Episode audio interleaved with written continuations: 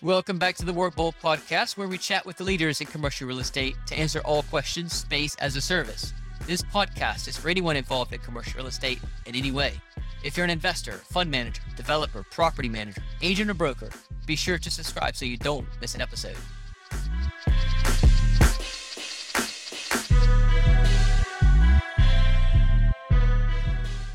I'm your host, Caleb Parker, and this is the first episode of season six. This episode is sponsored by TSK. This is also the first episode I've recorded face to face since the pandemic began. I traveled to Toronto, Canada for a week of face to face meetings, and it was energizing to meet many of my virtual industry colleagues in person for the first time. Yes, face to face does matter.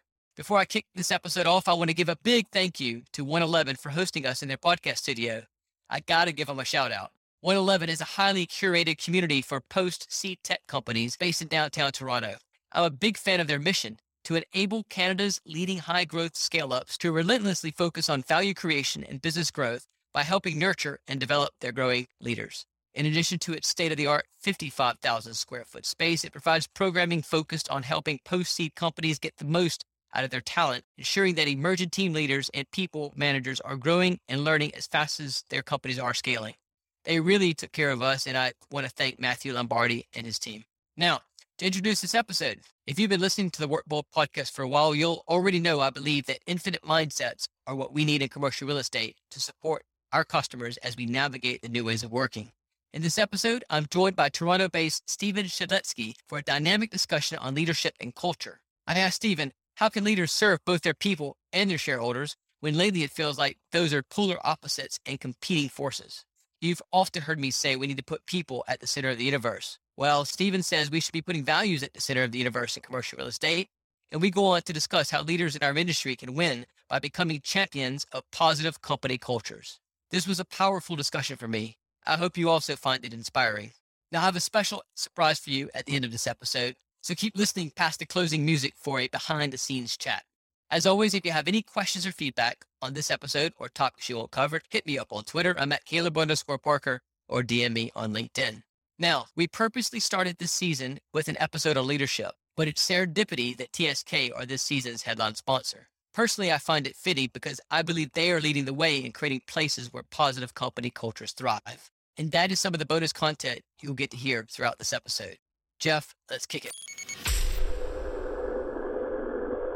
Welcome back to the Work Bold podcast. I'm your host, Caleb Parker, and today I'm joined by Stephen Shedletsky to discuss how leaders in commercial real estate around the world can support great company cultures, both within their organizations and also to help our office customers support the success of their teams as we face unprecedented times. Every day, Stephen wakes up to engage with people in meaningful ways so that we connect with depth and live in a more fulfilled world. As an executive coach and advisor, he supports humble leaders, those who know they're both part of their problems and a part of their solutions who would tend to put their people and purpose first. Stephen is a prominent thought leader and speaker on leadership and the future of work, which is why I'm super excited to be speaking with him today. I'm going to go a little bit deeper on his bio because I think you'll appreciate hearing his background. Feeling stifled on his own corporate track, Stephen was introduced to Simon Sinek's work and was immediately inspired by it. He met Simon in 2011 and became the fourth person to join his team. He began answering fan mail and became the first person outside of Simon to lead his social media efforts. He moved on to hold the roles of chief of staff and head of brand experience, training, and development. Leading a global team of speakers and facilitators at Simon Sinek Inc., Stephen worked to ensure the team's culture, products, and communications authentically reflected the organization's most deeply held values and beliefs. He also had the opportunity to narrate the audiobook for Simon Sinek's book, Find Your Why, a practical guide for discovering purpose for you and your team. Stephen's led hundreds of keynote presentations, workshops, and leadership development programs. Though Stephen's still works to share Simon's message, helping to create a more inspired, safe, and fulfilled world, he also works to advance his own thought leadership on culture and psychological safety through keynotes, writing, coaching, and advising. Stephen has worked with leaders and organizations around the world and serves clients in any industry where human beings work, including commercial real estate. Stephen lives in Toronto with his wife and two young children, and today I'm sitting face to face with him at 111 here in downtown Toronto. Welcome to the Work Bold podcast, Stephen. I'm pumped to be here with you, Caleb. Oh, I am so happy We've been getting to know each other this past year virtually, and it just feels so good to see you face to face across the table, socially distanced, of course. Yeah.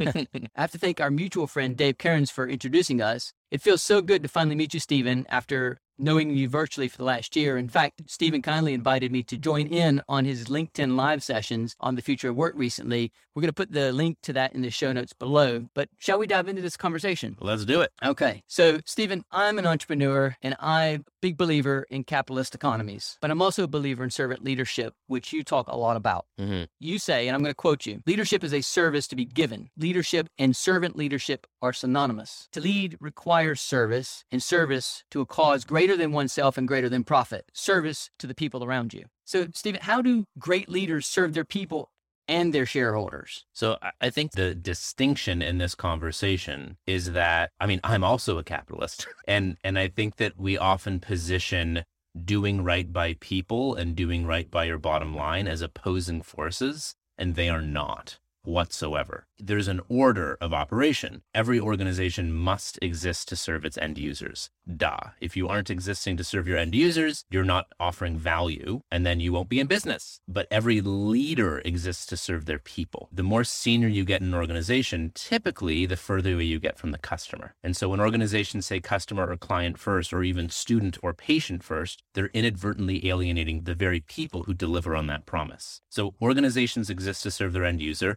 Leaders exist to serve their people. When leaders serve their people, people serve each other. We will have bonds of trust and cooperation. And then that always gets to the end user. And then once you take care of the end user, that takes care of the results which then takes care of the shareholders. So it's it's the order that matters. There's a fallacy out of the 1970s and 80s that the responsibility of business is to maximize profit and shareholder value while staying within the bounds of the law and ethical custom. That's a Milton Friedman quote. Ethical custom is a low barrier. It's become ethical custom that toward the end of your fiscal year, if you aren't making your projections, even if you're profitable, but if you don't hit your projections, you then lay people off as a expendable commodity. That's BS. And so the responsibility of business, I think, needs to be higher and elevated. Uh, I think the responsibility of business is to advance a purpose, to protect people, and to generate profit in that order. And profit is third on that list because profit ought to be used as fuel to keep the crusade going to advance your purpose, which has n- nothing to do with profit. Purpose is a human endeavor. Protect the very people who work with you, buy from you, you know, live in the communities where, where you operate. And then profit it is used to, re- to reinvest in number one and two. You know, none of us would ever buy a car so we can put fuel in it. That's stupid. We buy a car so that we can go places. And so profit is an output that helps us fund the inputs to keep going. Uh, and so I don't think capitalism and serving people are opposing forces. They're complementary forces. That when we serve our people, our people serve each other, and that gets to the customer. I love that. I think now is a good time for some insights from our headline sponsor, TSK. I've been saying the future of work equals the future of commercial real estate. The office has a crucial role to play as a tool in the platform of work. So I tend to agree with this nugget from TSK buildings have always played a huge role in our lives. You know, it's where we're born, it's where we grow up, it's our home. Actually, in terms of how we progress our professional life, the way that we work with colleagues, collaborate, learn, grow, are coached and are nurtured, they're physically part of getting together within a work environment. So, our workplaces are a fundamental part of how we grow professionally and how we have fulfilled lives how will offices need to change to support new ways of working? Stay tuned for more insights from TSK later in the show.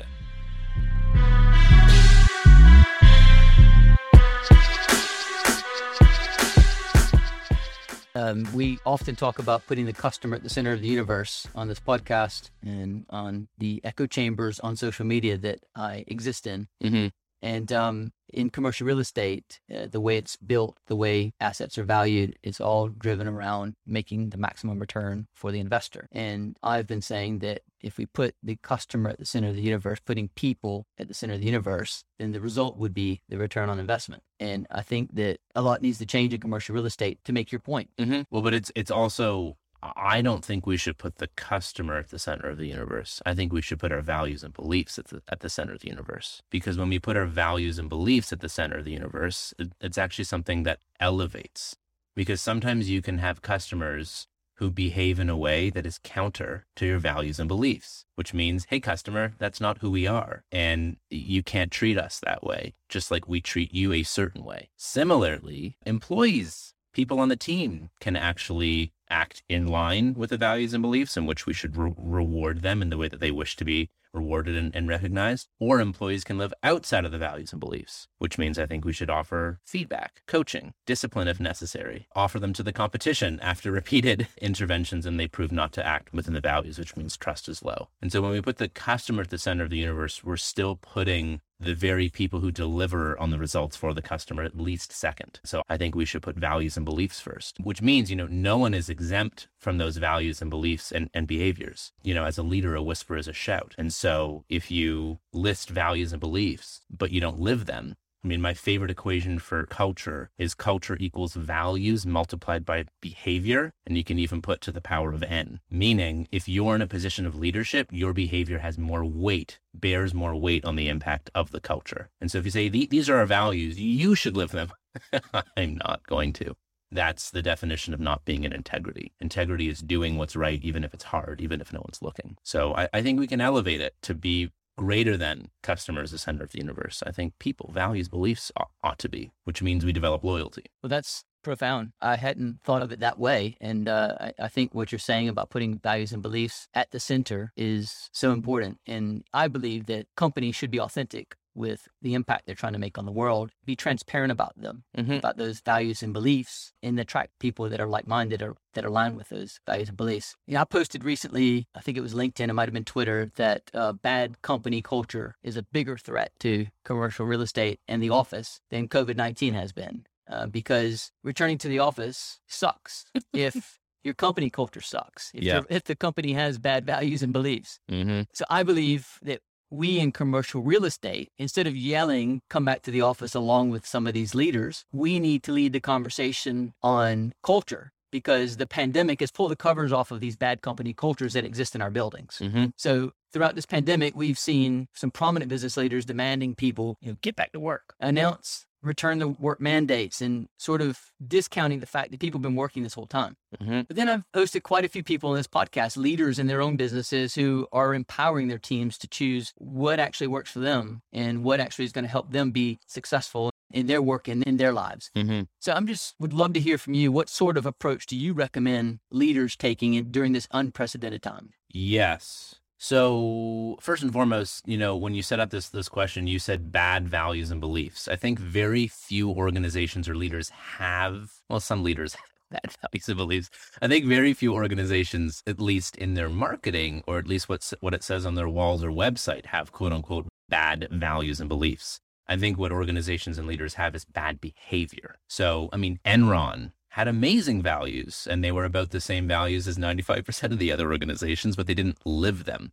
And in fact, there was unethical operations within that organization. And we know what happened to Enron and its demise. So first and foremost is a distinction that I don't think there are often bad values and beliefs. There's bad behaviors. I've appreciated from both you and Dave because you've introduced this distinction in language, which isn't return to work, it's return to the office is like, what do you think I've been doing for the last 18 plus months? I haven't been wearing pants, but I've been working very hard and I've been balancing and juggling life and kids and family and pandemic and all these things. So the very utterance of return to work is offensive. And leaders need to know that their language matters and they ought to strike that from their vernacular. And you can say a return to the office. Now, when it comes to guidelines, context is everything. In some circumstances, I mean, I, I think that the default is uh, form and function. So look at the nature of your work. What actually needs to happen when and where by virtue of the nature of the work and by virtue of collaboration and what that looks like. So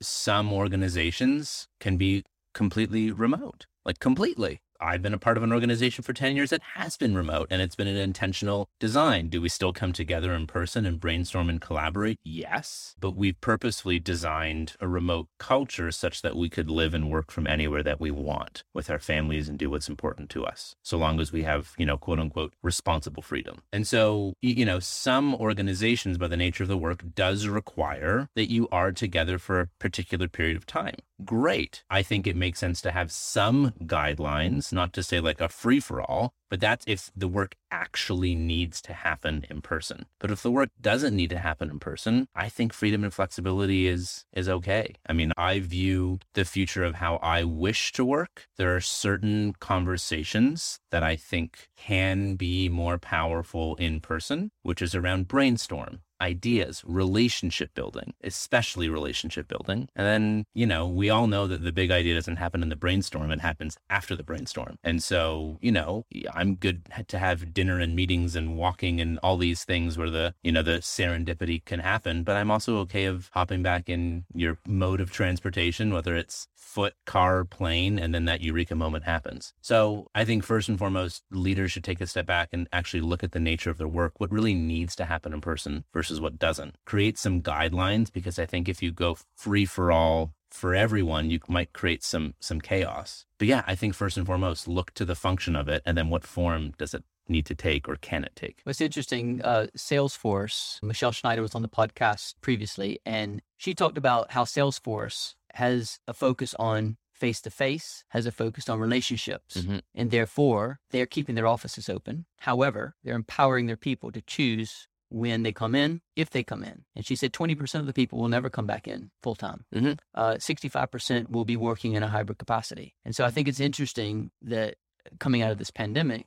this is how Salesforce is approaching this, even though they have an emphasis on face to face and relationships. But flexible working isn't anything new. Mm-hmm. You know, I've been doing it for over a decade myself. You talked about doing it previously. Yep. But for the first time in history, I think the majority of the knowledge workforce has the opportunity uh, or should have the opportunity yeah. and has been working remotely for two years. Mm-hmm. And so I think many of us is, have gotten used to working differently over these last two years. And we want to continue our new and improved work life balance or blend or whatever you want to call it. There's some business managers who want to go back to these grueling 10 to 11 hour work days, no lunch breaks, you know, painting an, an evil picture here, but yeah. it's not always that bad. But, um, they think that, you know, nobody complained about that scenario for the last hundred years. So why should we go back to it? Mm-hmm. I'm going to quote a prominent commercial real estate leader from this city, Toronto he talks about people who want to embrace flexible working or the minimally engaged employees. Now, this person also told his office customers, mm-hmm. a lot of the banks, that they need to find a backbone and bring people back to the office. Now, my aim's obviously not to pick on him.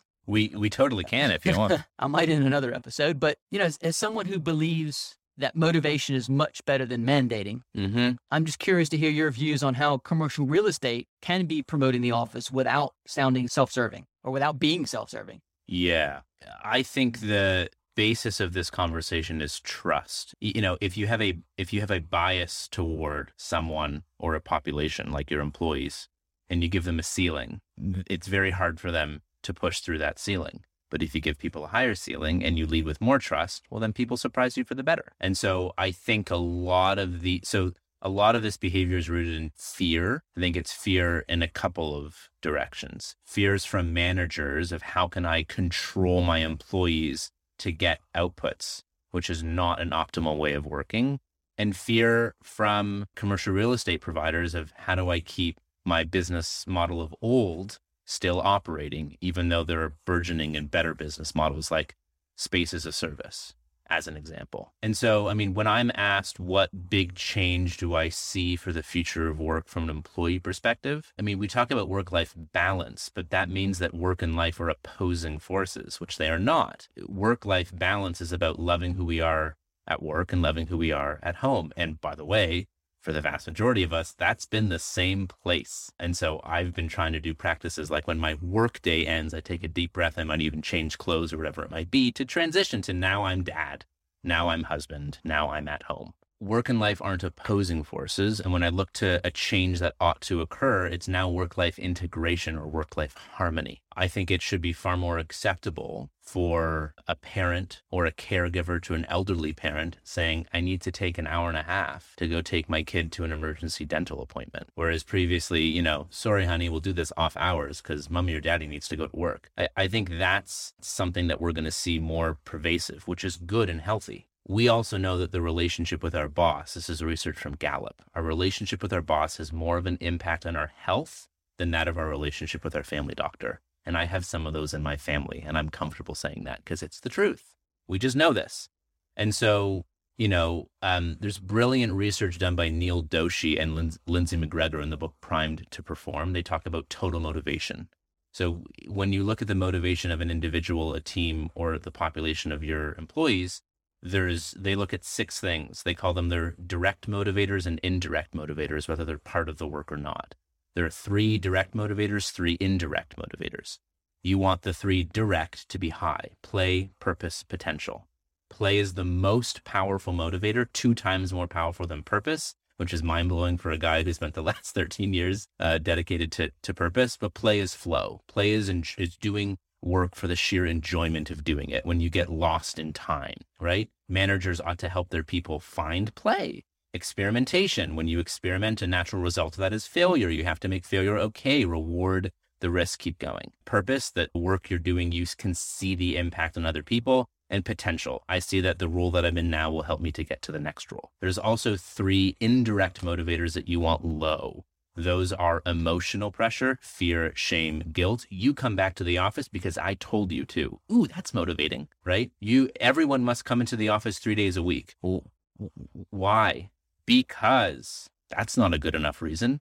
How about frame it in the sense of it'll help you get increase your play purpose and, and potential? Now we're talking. And it's interesting to see, you know, some organizations where people come in and how their careers will advance versus people who stay home, how their careers will advance. Not impossible, just harder to navigate. But that's an interesting conversation as well as the impact on office, people coming in or not on their career path is an interesting conversation. So emotional pressure, economic pressure, you do something for a reward. Like, you know, someone could tell me, Hey, Stephen, if you lose 15 pounds, which I've been trying to do for a good two years, I'll give you $3,000. If I go, Ooh, $3,000, the likelihood that I'm going to lose that weight and keep it off really low.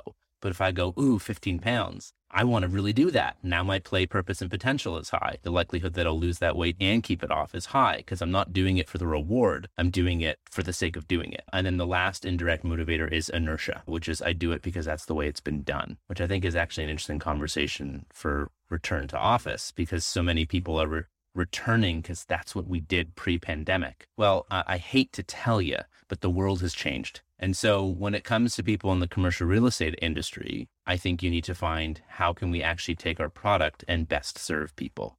Duh. I mean, this is the conversation on capitalism, the invisible hand, find the best possible way to offer value. And the people who provide the best value should succeed in the long run. Something that will be interesting is those with deeper pockets and deeper power will get in the way of that, but that can only last for so long. They can only suppress uh, good value for so long. Physically, offices will move away from doing things that they never did very well anyway, such as supporting people doing private, confidential, focused tasks. I think what we're now seeing is this sense that an element of choice is applicable on an individual level. The office will now support things that home can't support as well, such as collaboration, learning, creativity. What we're looking at is more of a blended work environment that acknowledges that diversity of work activity. So you're saying that the world has changed. What's worked in the past for people isn't going to work going forward. So therefore, the product needs to change to provide a better solution. Yeah, always. I mean, the only difference, like people now say, we live in uncertain, unprecedented times. Have we ever not? The only thing that's changed is the pace. It's just been quicker. There's a funny meme that I saw toward the beginning of of COVID where God was speaking to one of his angels standard project management meeting and God asked, you know, how, how's it going with those plagues that I asked you to implement over the next decade? And the angel, you know, coughs on his coffee and goes, decade? Yeah, we're ahead of track. Yeah, doing really well. So 2020. So it's the rate of change has increased. This is change that would have come anyway. We were trending in this direction of increased flexibility with the advancements of technology. And it is a competitive advantage. If you're based in Toronto, like good for you to be able to hire someone who's in London, Bangalore, Sydney, New York, LA, duh. And now your your organization can actually operate at, uh, at a, a global time clock as well. Cool. So I think these were changes that we were seeing coming anyway. It's just been a rapid acceleration. So many of my clients that I worked with, they were able to implement things that they've been working on for years because they now had to. And the speed at which they were able to implement, you know, virtual recruitment and onboarding Hmm. in the context of, of HR. It's like we were ready. We flipped a key. We did it in two to three weeks. And now I hope that our organization doesn't force us to go back to the old way because this way is so much more effective and efficient. So I'm not anti getting in person for sure. But it has to make sense. And if it can be done just as well, if not better, virtually, go for it. I want to touch on the competitive advantage angle that you mentioned. Yes. Um, you know, 'cause I believe that the leaders who are leaning into this flexible working and have flexible mindsets are assets for their organizations. Mm-hmm. But on the flip side, when the competition is embracing hybrid working, do you think that the leaders who aren't become a liability to their shareholders? Oh, sure. I mean, it simply means that you have less access to an em- employee base or an employee pool. I mean, look at, you know, the workforce is becoming far more accessible because of flexible ways of working. So, you know, let's say you're a new mother or a new father who wants to be around to take care of the home while the kids go to school or whatever it might be, and they can only put in three or four hours a day, but it's high quality, good work. Are you going to say no to that? You know, so I, I think it is a competitive advantage to accommodate your employees. If you're closed to doing that, you're simply closing off access to human beings who could give you their ideas, discretionary effort, and quality work. So yeah, for sure, for sure, it'll it'll lead to to, to results. And in employment and time, it's always based on context. Like I can't come into the office now, or I want to work this way now. But talk to me in five or ten years, my life could be totally different, and I might want new or different things. Well, uh, the future is flexible. I keep keep saying that F- both flexible and unpredictable. for sure about that. Yeah. So, uh, Stephen, you talk about leaders being the ones who help point us towards the future and make us feel safe. Mm-hmm. How can we lean into the future when a lot of money is invested in returning to the past, especially in, in my industry? Yeah. Well, I mean, there was a lot of money in Lehman Brothers, and it only took them a few weeks to totally crumble. I mean, I don't care how much money and how much legacy, how much time you've been, you know, supreme and in power and in charge. I mean, we all know the story of David versus, versus Goliath, that, you know, these large institutions that have a lot of money invested in the past, like, this is how the world works. You find a better way to serve people. Even if you suppress that, you've unpacked a better way forward. And other people will go, yeah, that. And there, there will be flywheel momentum. So just because something has worked for you in the past doesn't mean that you ought not create the future.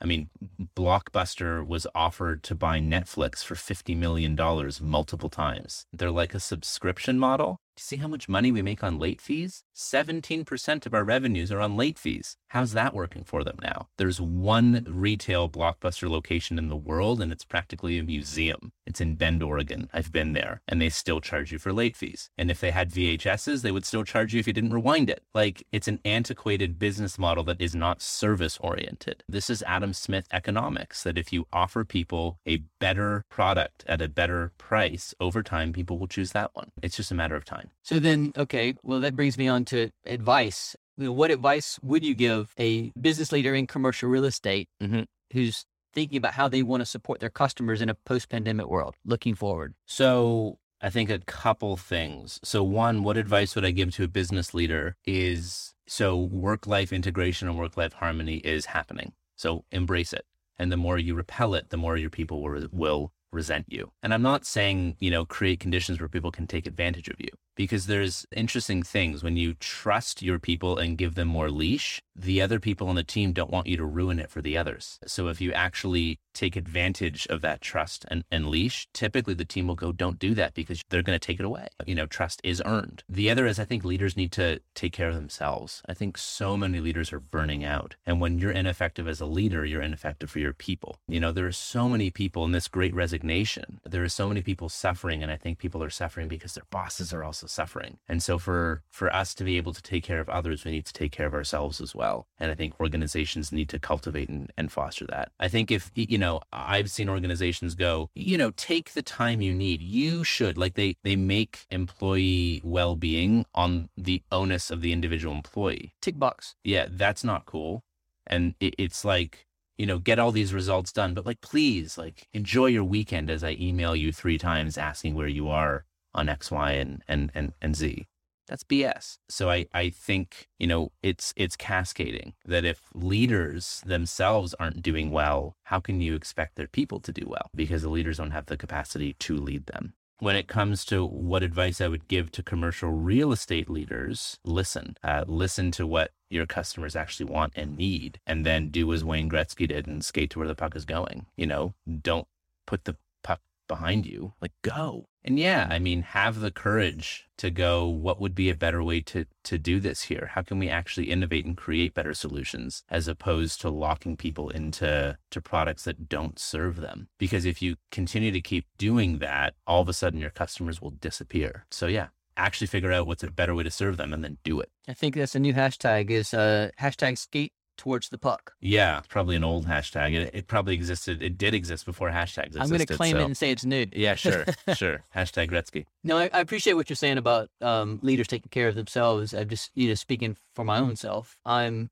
the type of person that is always on. You know, if I'm on vacation, I've got my phone, and, and be, because I'm able to work remotely, mm-hmm. I'm able to take a little bit more time when I go somewhere on vacation, spend an extra day or two because I'm going to work remotely there some of the time. Yeah, and it's great.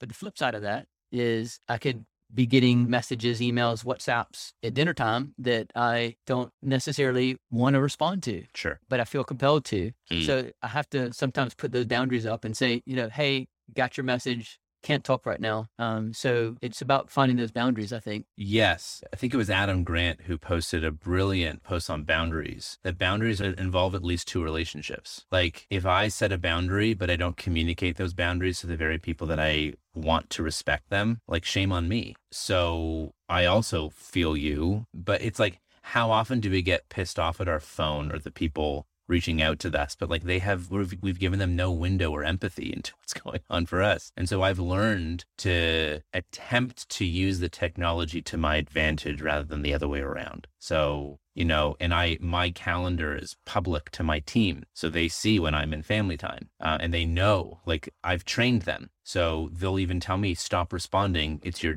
it's your dinner time.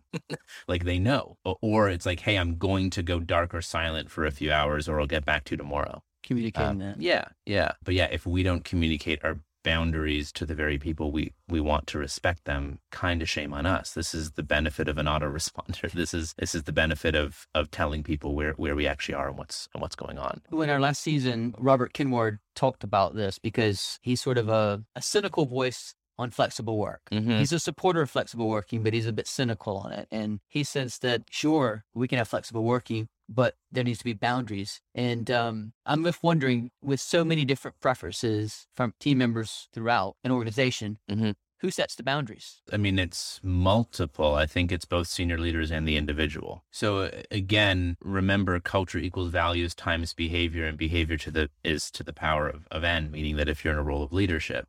So I think leaders set the tone, but people still have to choose. I mean, I'm thinking of one friend of mine who works so hard and way too hard, and it's remote. And, you know, they'll work like, you know, 70, 100 hour uh, work weeks, kind of by choice, kind of not by, by choice. But as leaders, you need to help your people get out of their own way if they're type A workaholics. You know, you can't simply say, like, well, you shouldn't do that well then stop assigning so much work to me or you know stop making me the one who always swoops in and solves client issues we actually need to build a bench so i think it is both it takes two to tango in any relationship, but senior leaders are the parents in that relationship and their behavior and what they tolerate and don't bears more weight. So I would love if the commercial real estate leaders that I'm speaking with, I, I hope they're listening today, but I, I, would love for them to be able to to work with you in some way. How does that work? How are you supporting leadership teams today? So first and foremost, in, in the in the intro, you uh, said humble leaders. So I love supporting humble leaders. The way I define a humble leader is someone who knows that they're at least a part of the problems they experience and a part of the solutions that they can create.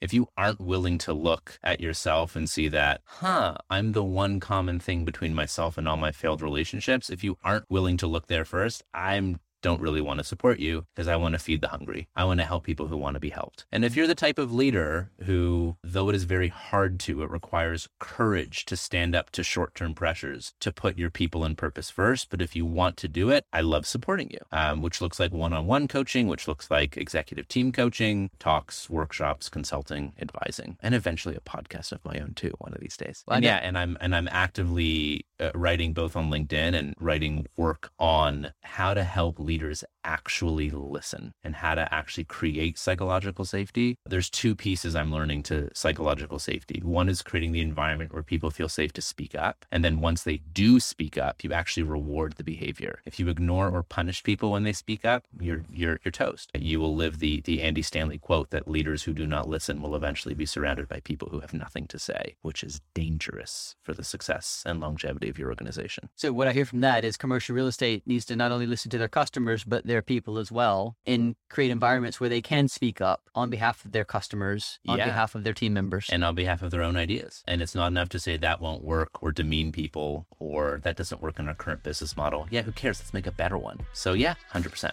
Brilliant. You can see in the future that there might be a shift from out of town to in town because of travel. And therefore, actually, if people are working in a more fluid way, actually, how do you support much more peaks and troughs in terms of population usage of a workplace in a different way? There have been many sort of common parallels between all of our clients. Many of them are looking at how do we work? Where do we work? What is the compelling advantage of the office? How does it link to the themes that make the office or connecting people powerful? It's not about process work anymore. It's not about managing calls or coming together to do simple tasks. is about doing complex tasks together. For more insights from TSK, check out their documentary in the link in the show notes below or visit tskgroup.co.uk. This has been fantastic. Thank you so much uh, for sharing your thoughts on leadership and your experience, your insights. I want to move into the quick fire round. Really quick questions, really quick, short answers. Sure. And the first question is Who inspires you in the future of work topics? I'm looking at two of them right now. Uh, Dave Cairns is in the room. Yourself, Caleb, absolutely. You guys have helped open my eyes, heart, you know, world up to how we can do things better. Leanne Davey is a good friend who's speaking about, you know, effective return to office protocols and not just making it an absolute free for all, unless you can offer complete flexibility because it works. Michael Callis is a local friend who owns and operates Callis Real Estate, and I admire him and his courage and how he's leading with a with an infinite mindset and putting trust and values ahead of short short term profits as well. Trust and values, ahead of profits. Amazing. Yeah. Oh, okay. So, so what, what podcast? You, you mentioned you're going to have your own podcast Yeah. soon. Yeah. Can tell you where to go for that. but um, what podcast or media do you consume to sort of stay up to date on your own, challenging your own thinking? Yeah. I mean, I'm so grateful that I have an amazing group of friends who send me stuff that I ought to read. So that's a that's one. I listen to Adam Grant's Work Life podcast quite a bit. I listen to Brene Brown, Susan David, Malcolm Gladwell, and I pay attention to my news feed on my news app and on my, my LinkedIn feed as well. And just, you know, clicking into things that already prove what I what I believe and agree with with data and click into things that also I don't agree just to mess with the algorithm because I don't want them to only feed me things that I already agree with. I need to see a more holistic approach. Brilliant. Yeah. Very light question. It's the Mhm. last one. Mm-hmm. Where's your favorite vacation destination? Wherever my family is. Okay. Good one. Yeah. Excellent. I, I love going on vacation. So two two things. One is new experiences, as well as returning to places where you feel like you're already at home and you just unpack and you're there. So those two. But so long as I'm with people I love. Sounds like it could be a business opportunity for somebody. Well, thank you so much for sharing today all your wisdom, Stephen. Really appreciate it. Where can mm-hmm. our audience find you on social media? I believe for the present time, I'm the only Stephen Shedletsky in the entire world. Apparently, it's not like Smith in Poland. So if you look me up, or you, Parker in England? there you go. if you look me up, you can find me on all all the places. Shed Inspires, S H E D Inspires on Twitter and Instagram, and very active on LinkedIn as well. Well, uh, we'll put the links to all of your social media in the show notes below. One of a kind, Stephen Shedletsky. Thank you so much. Until next time, take care of yourself.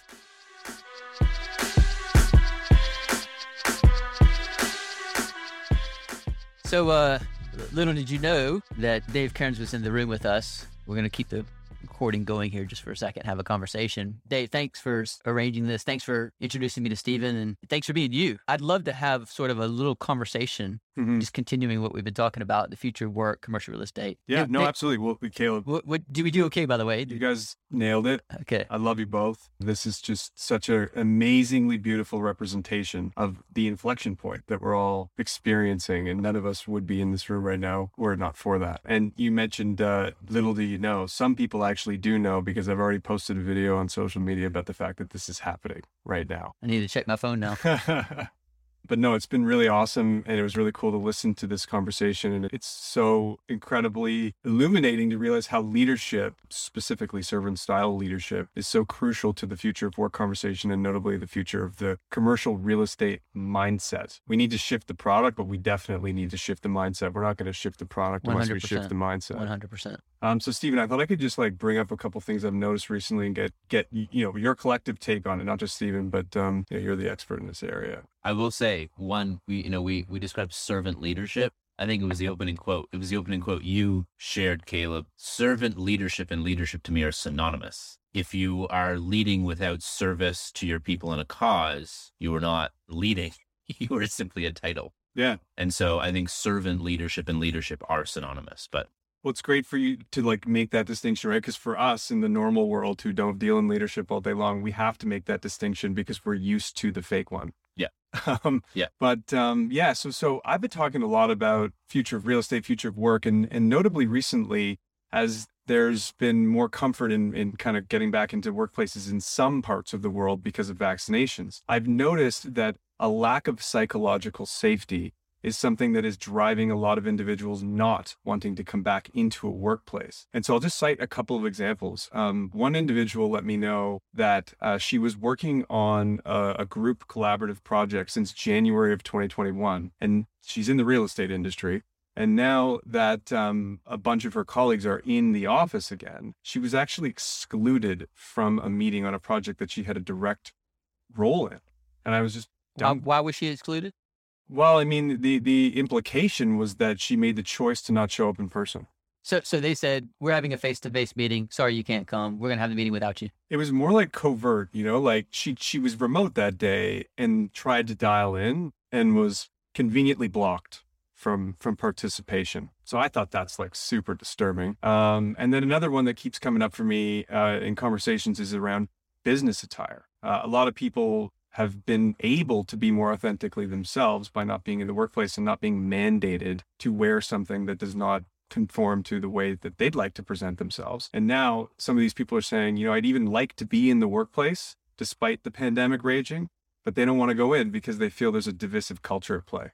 because of attire, or that is but one example. Yeah, well, I mean, it's the expectation that they are meant to be wearing a suit Yeah. when they never wanted to wear one in the first place, but now they're self-aware of that fact. Yeah, I mean one one thing, and I've seen it. My wife, she's trained as a school teacher. She she's a speech pathologist. But one of the things is, you know, I think we take for granted that access to technology and Wi-Fi is like the air that we breathe, but yet that is not a pervasive access to to all.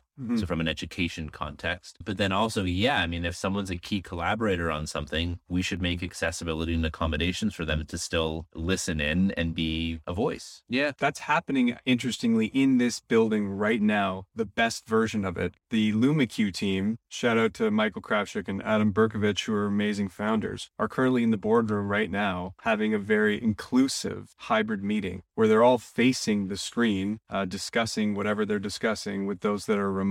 That's the future. And I'm baffled by the fact that there's organizations out there that have not learned that lesson yet. Why have they not learned the lesson? I don't understand why you wouldn't do that because, you know, just back in London, almost every week I'm having hybrid meetings now. If we can be in person, we're there in person. But those who can't, sometimes I've joined virtually and sometimes I've joined in person, someone else has joined virtually. It's common sense for us. you know, it's clearly the industries that are wanting the status quo. Others have said things like, you know, those that are remote are at the kids' table, and those that are in person are at the adults' table. A very, very disturbing distinction to make. But I think, you know, we're seeing these conservative industries Mhm. who want the reversion back to normal, you know, pushing these agendas. How do we help them? Well, one, they'll feel the pain when the people they're placing at the kiddie table leave.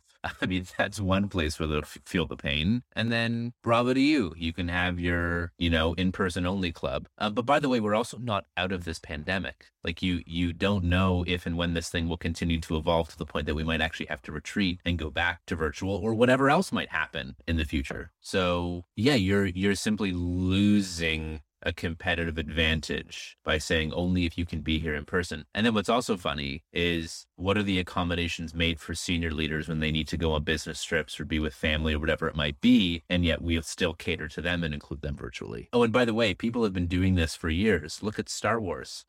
there are people, you know, holographing into to meetings via Star Wars you know, like people up, up on the screen, they're on a screen in a meeting and it was freaking 1980, whatever. Mhm. So this, You know that Star Wars was a movie, right? some believe it.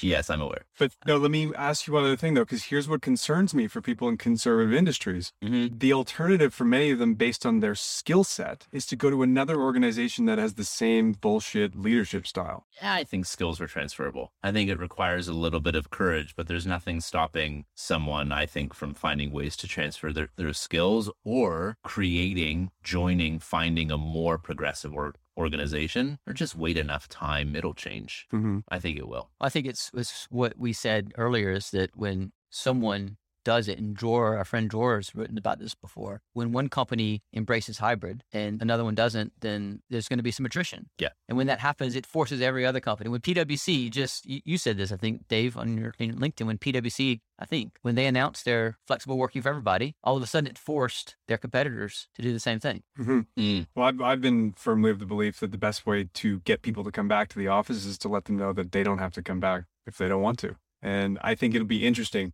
I bet you you'll see more PwC employees in the workplace than you will from some organizations that have basically mandated a top down approach. I'll, I'll also just say that, you know, a thought that's coming to me is through my life and career, you know, I've been exposed to amazing, great leaders who have made me feel sane, made me feel seen, safe, and heard. I've also been exposed to leaders who made me feel the very opposite. Now I've learned to apply a neutral sort of Buddhist approach to it, that it is not good or bad, it simply is. And if it is, it isn't for me. And if it isn't for me, I will strive to make a choice. Now, not everyone has the luxury of making this type of choice based on their circumstances. I'm talking financial circumstance, whatever the circumstance is. But what I what I will offer is a little bit of a holding it lightly. Like if there's a, you know, it's like if a restaurant both decides to do in-person eating and drive-through, all of a sudden they're accessible to more people. But there's nothing putting a gun next to a head to say to an organization, you have to have drive-through or takeout. But as soon as you do have drive-through or takeout, you're simply accessible to more people. You know, and when I do drive-through or takeout from one of my favorite restaurants, does it taste as good or as fresh as it is when I'm in the actual restaurant? Maybe not as good, but still pretty darn good. And so I think these are, you know, I, I don't think we need to force organizations to do this. I think the organizations that will provide more flexible ways of working and more accessibility can simply appeal to more people. Mm-hmm. I got one last interesting thing to debate. Well, so I just want to say that I don't think, I mean, I don't come from the perspective of we need to force anyone, but I think the market will force them. Oh, for sure. For sure. Yeah. Mhm. For sure. Well, okay, so if we look at the pandemic, we've seen restaurants, like high end restaurants, have gone to takeout Mhm. because they've had to adapt. They've had no choice, otherwise, no revenue, right? Yep. We've seen Convene in the in the meeting and events business pivot to building a hybrid and uh, online based uh, meeting platform. They literally built technology in the pandemic. But when we look at commercial real estate, even flexible providers in commercial real estate, but notably traditional providers of commercial real estate, the sky is still blue on their balance sheets. People are still paying them rent, and nothing has actually tangibly changed. And yet the earth is moving underneath them. So, how do we, again, have them see that for what it is and start to make productive changes? So a healthy balance sheet in the now does not mean a healthy balance sheet in five years from now when leases or whatever assets run out. So the perfect example of this is Kodak. So Kodak was the first organization that not just discovered, invented digital photography. It was in 1975. It was by an engineer named Steve Sasson. He presented it to the board and the board said, suppress the technology. And he's like, well, squeeze me bacon powder? Like what? They said, suppress the, the technology. The the the senior leaders in the board looked at their wonderfully horizontally vertically uh, vertically in, uh, horizontally integrated business model that was in their traditional film sales, and they went, "We don't want to disrupt our, ourselves. We know this is the the future." They they said nobody wants to look at a picture on a screen. The image quality is too low. And we all know how we look at our photos now. Mm-hmm. Their balance sheet was wonderful up until the 90s because they had patents. Yes, there's still a long runway, I guess, right? Like how many years until they realized the problem? They had Yeah. they had about 10 to 15 years and they did nothing. And then as soon as the patents ran out, 5 years later they were bankrupt. So that will still happen here. So hopefully there's some real estate people listening that decide, okay, I'm not going to be Kodak. Let's listen to Stephen. Evolve or die. Well, make, makes you wonder if people in commercial real estate, some people want to suppress the flexible movement because it's, you know, they're. Are you it- wondering, Caleb, or No, are I- you I don't- 100% sure? I'm pretty sure there's some people that would like to suppress it. And look, I, I don't have an MBA from Harvard or, you know, I'm not the numbers guy, but the way that people make money in real estate will be different going forward if we embrace flexibility. Mm-hmm. And if we if we do that, it's going to mean that they have to change the way they've been doing things. And who likes change? And that change is going to shift power a little bit, and people don't like giving up some of that power. Yeah, but they could they could be the change. They Hundred- have every opportunity. It might it will require to provide flexibility. They will need to flex themselves, but they can be the change. So I'll share one last story, which by the way, you guys are part of leading the change, which means like you don't necessarily have to put up picket signs and rally against. Just keep going on the path. Like you're creating it. People want this. You know, you can be aware of the very thing that is making it harder for this more flexible way of becoming pervasive, but only choose to make them a worthy player if indeed you can learn something from them. And it could be that they are making it so hard for you to advance this that it's worthwhile studying the tactics of how they're doing it, or even studying other examples of how power got in the way from change that you believe in happening. There's got to be examples of that in history. So the the last story I'll share comes from Ben Zander in his book The Art of Possibility. He tells a story of two entrepreneurs at the turn of the 20th century that went to a more developing country. They were shoe salesmen, and one shoe salesman telegrams back to headquarters saying opportunity hopeless. They don't have shoes here yet. The other salesman telegrams back wonderful opportunity. They don't have shoes here yet. And that's that's just it's a shift in in mindset. Now, does it mean that you'll have to change your lease structures? Does it mean you'll have to change how you design the space? Yes. But if it's a better way to serve your end user, do it. Evolve or die. Evolveordie.com. that actually I'm I sure actually, it exists. I actually, I actually know it does. I bought the domain and had it redirect to my Work World podcast. Come on, you own it? Yeah, I do. Oh my God, that's Evolveordie.com. Go to it right now. That's amazing. That was a great way to to finish this conversation. Dave, do you have anything else you want to say? I just love you both. Man, I been great. will I'll buy that URL from you for uh, I'm, I'm kidding. I, I, you could buy the Nifty. How about that? Sure. I don't know how that works. Get Antony Slumbers in here to teach us. Wonderful. Thanks for this, gentlemen. It was fun. Yeah. Thank you so much. And uh, looking forward to grabbing a, a smoothie or something right now. Hope you guys enjoyed that. Peace out. Thank you for tuning in. I hope you enjoyed this episode. Don't forget to subscribe to our podcast. And remember, fortune favors the bold. Drum roll, please. P.S. If you want to find out about future proofing your portfolio, head over to newflex.com. This podcast was produced by a podcast company. If you'd like to find out how we can help you with your podcast, simply email jason at a podcastcompany.com and check out our website at a podcastcompany.com.